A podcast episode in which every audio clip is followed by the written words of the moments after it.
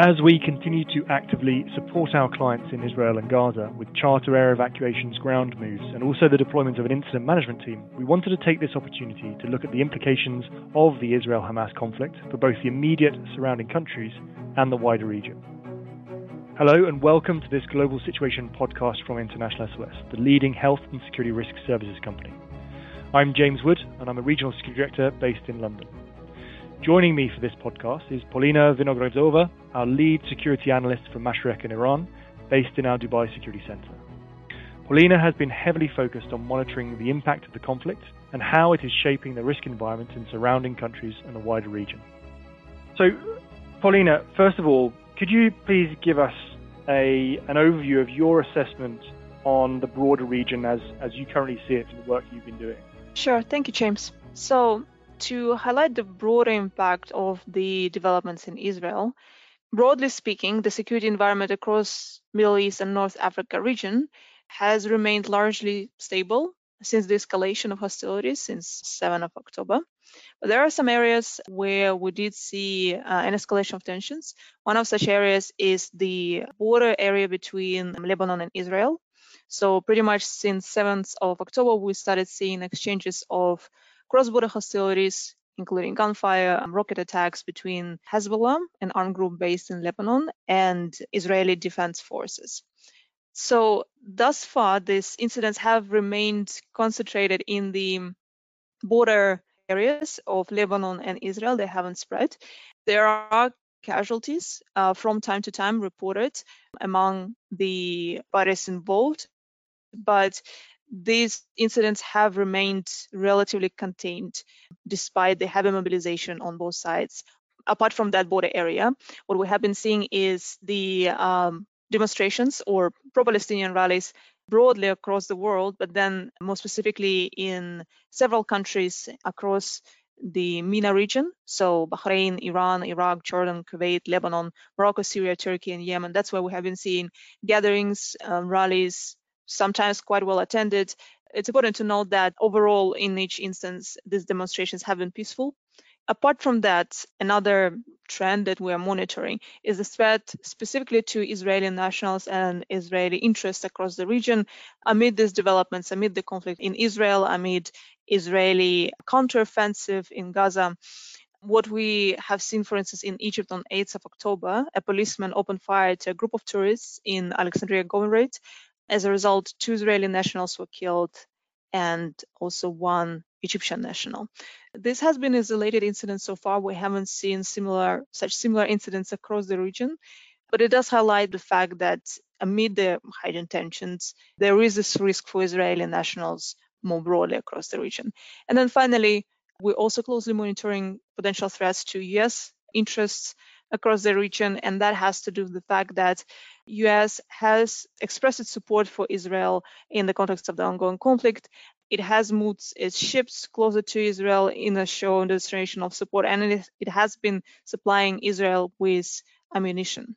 And in that context, it has prompted several pro-Iranian groups across the region, including Hezbollah in Lebanon, Houthis in uh, Yemen, and then popular mobilization units in Iraq to warn US from involving itself any further in this ongoing conflict in Israel, because if US does get more involved, then these groups have basically threatened to target US interests across the region. Thank you, Polina, for that, that overview of the, of situation as we see it currently.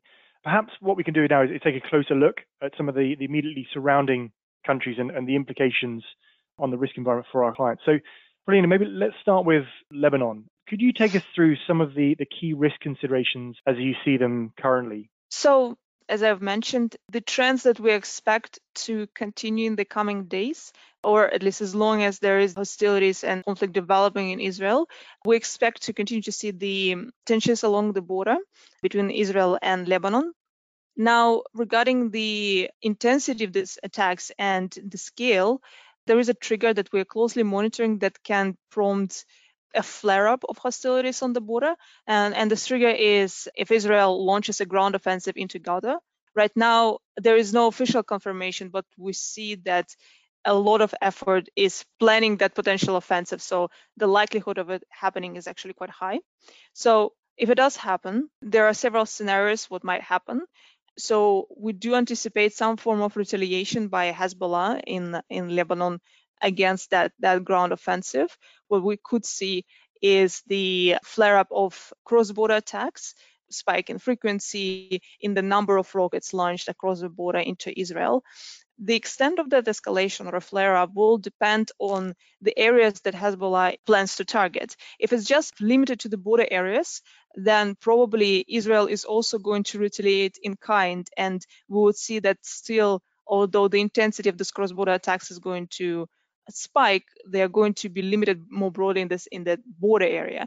If Hezbollah tries to conduct attacks deeper into Israeli territory, and Hezbollah does have such capabilities, it has quite a big arsenal that it could deploy against Israel. So if the group tries to conduct attacks into deeper into Israeli territory, that that will be an escalation, and Israel is going to respond in kind, and that's where we're likely to see the attacks affecting areas beyond the border areas in Lebanon. And to that, we link our recommendations. So we right now say defer non-essential travel to the uh, South and Nabatieh governorates in the southern Lebanon. And the reason to that is specifically tied to the considerations that I've just outlined. So defer non-essential travel to these two governorates until at least 16th of October. Workforce in the South and Nabatieh governorates currently located there should consider relocating further north, or alternatively is if they intend to stay, they should ensure access to secure accommodation with sufficient supplies to be able to stand fast for at least 72 hours, and of course to have access to transportation to be able to leave on a short notice.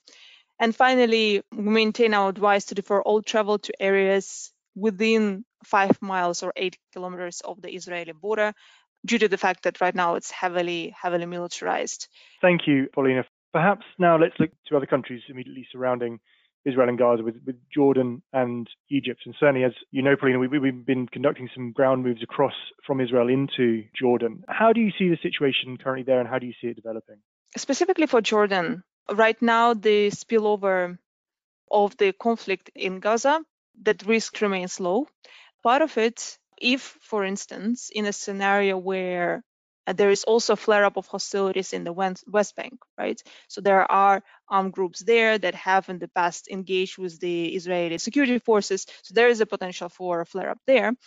But if such flare up occurs, then Israeli forces most likely or they will put the the area under lockdown and Israeli forces have a have a very strong control over through checkpoints, through security presence.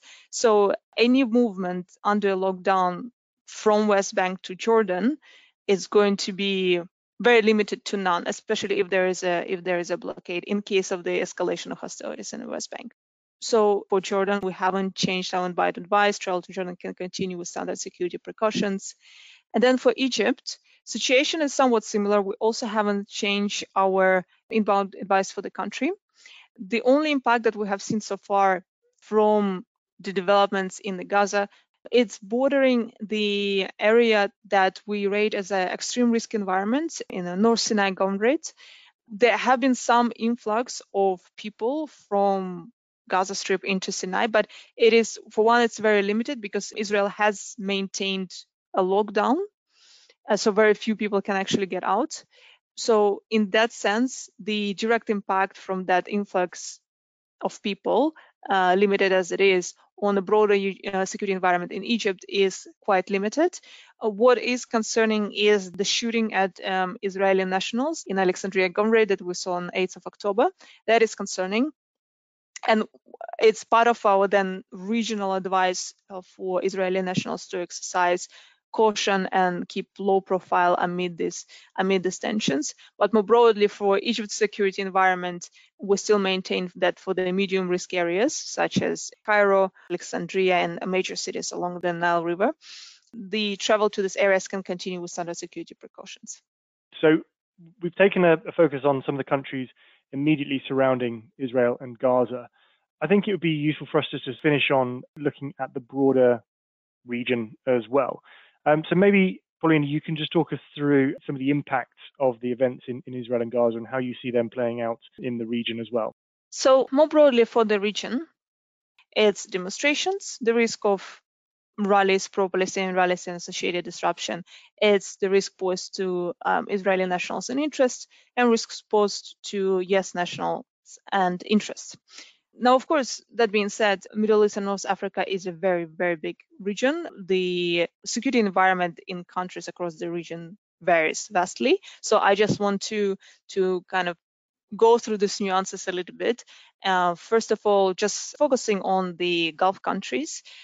The Gulf countries, their security environment is much more stable in general compared to the rest of the region. So that is why, for instance, when we're talking about pro-Palestinian demonstrations, we are unlikely to see any of those in this region.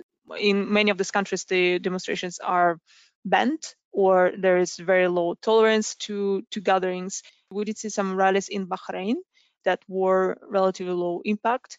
So that on the one hand highlights that it's a more secure environment, but on the other hand, yes, still this kind of developments can take place to a limited extent risks posed to Israeli nationals or US nationals or interests in this region also lower compared to the rest of the region in the Gulf countries, I mean.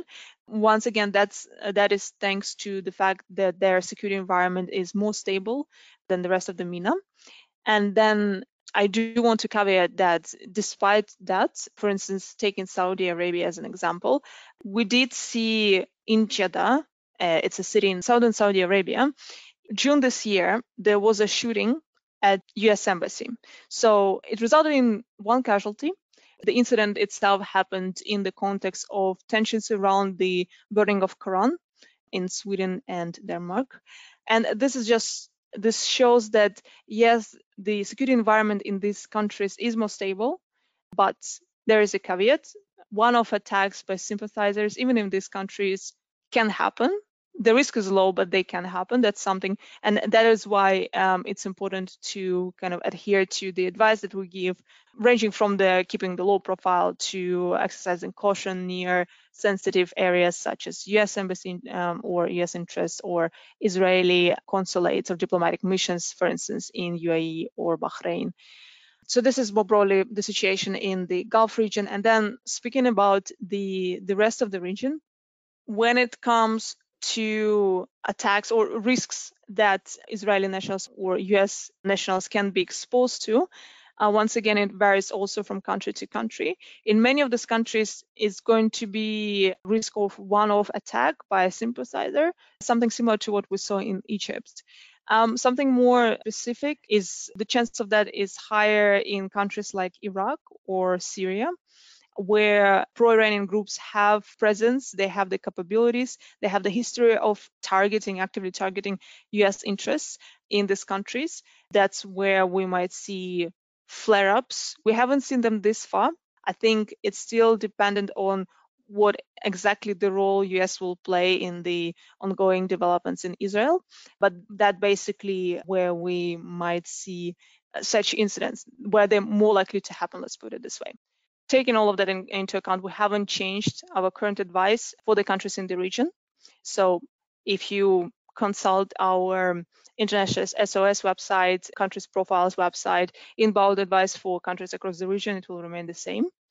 What we do recommend is for managers to ensure that their country-specific escalation plans are um, updated and tested. Separately, it's worth also providing that information to uh, your workforce about the developments in the region, about the potential risks, and that they also just wherever they are, that they adhere to common sense precautions such as avoiding gatherings, even if they are peaceful, exercising caution near US diplomatic interests or Israeli diplomatic interests wherever they are located across the region. Thank you, Polina, and thank you very much for your, your expert analysis and insight. I think it will be much appreciated.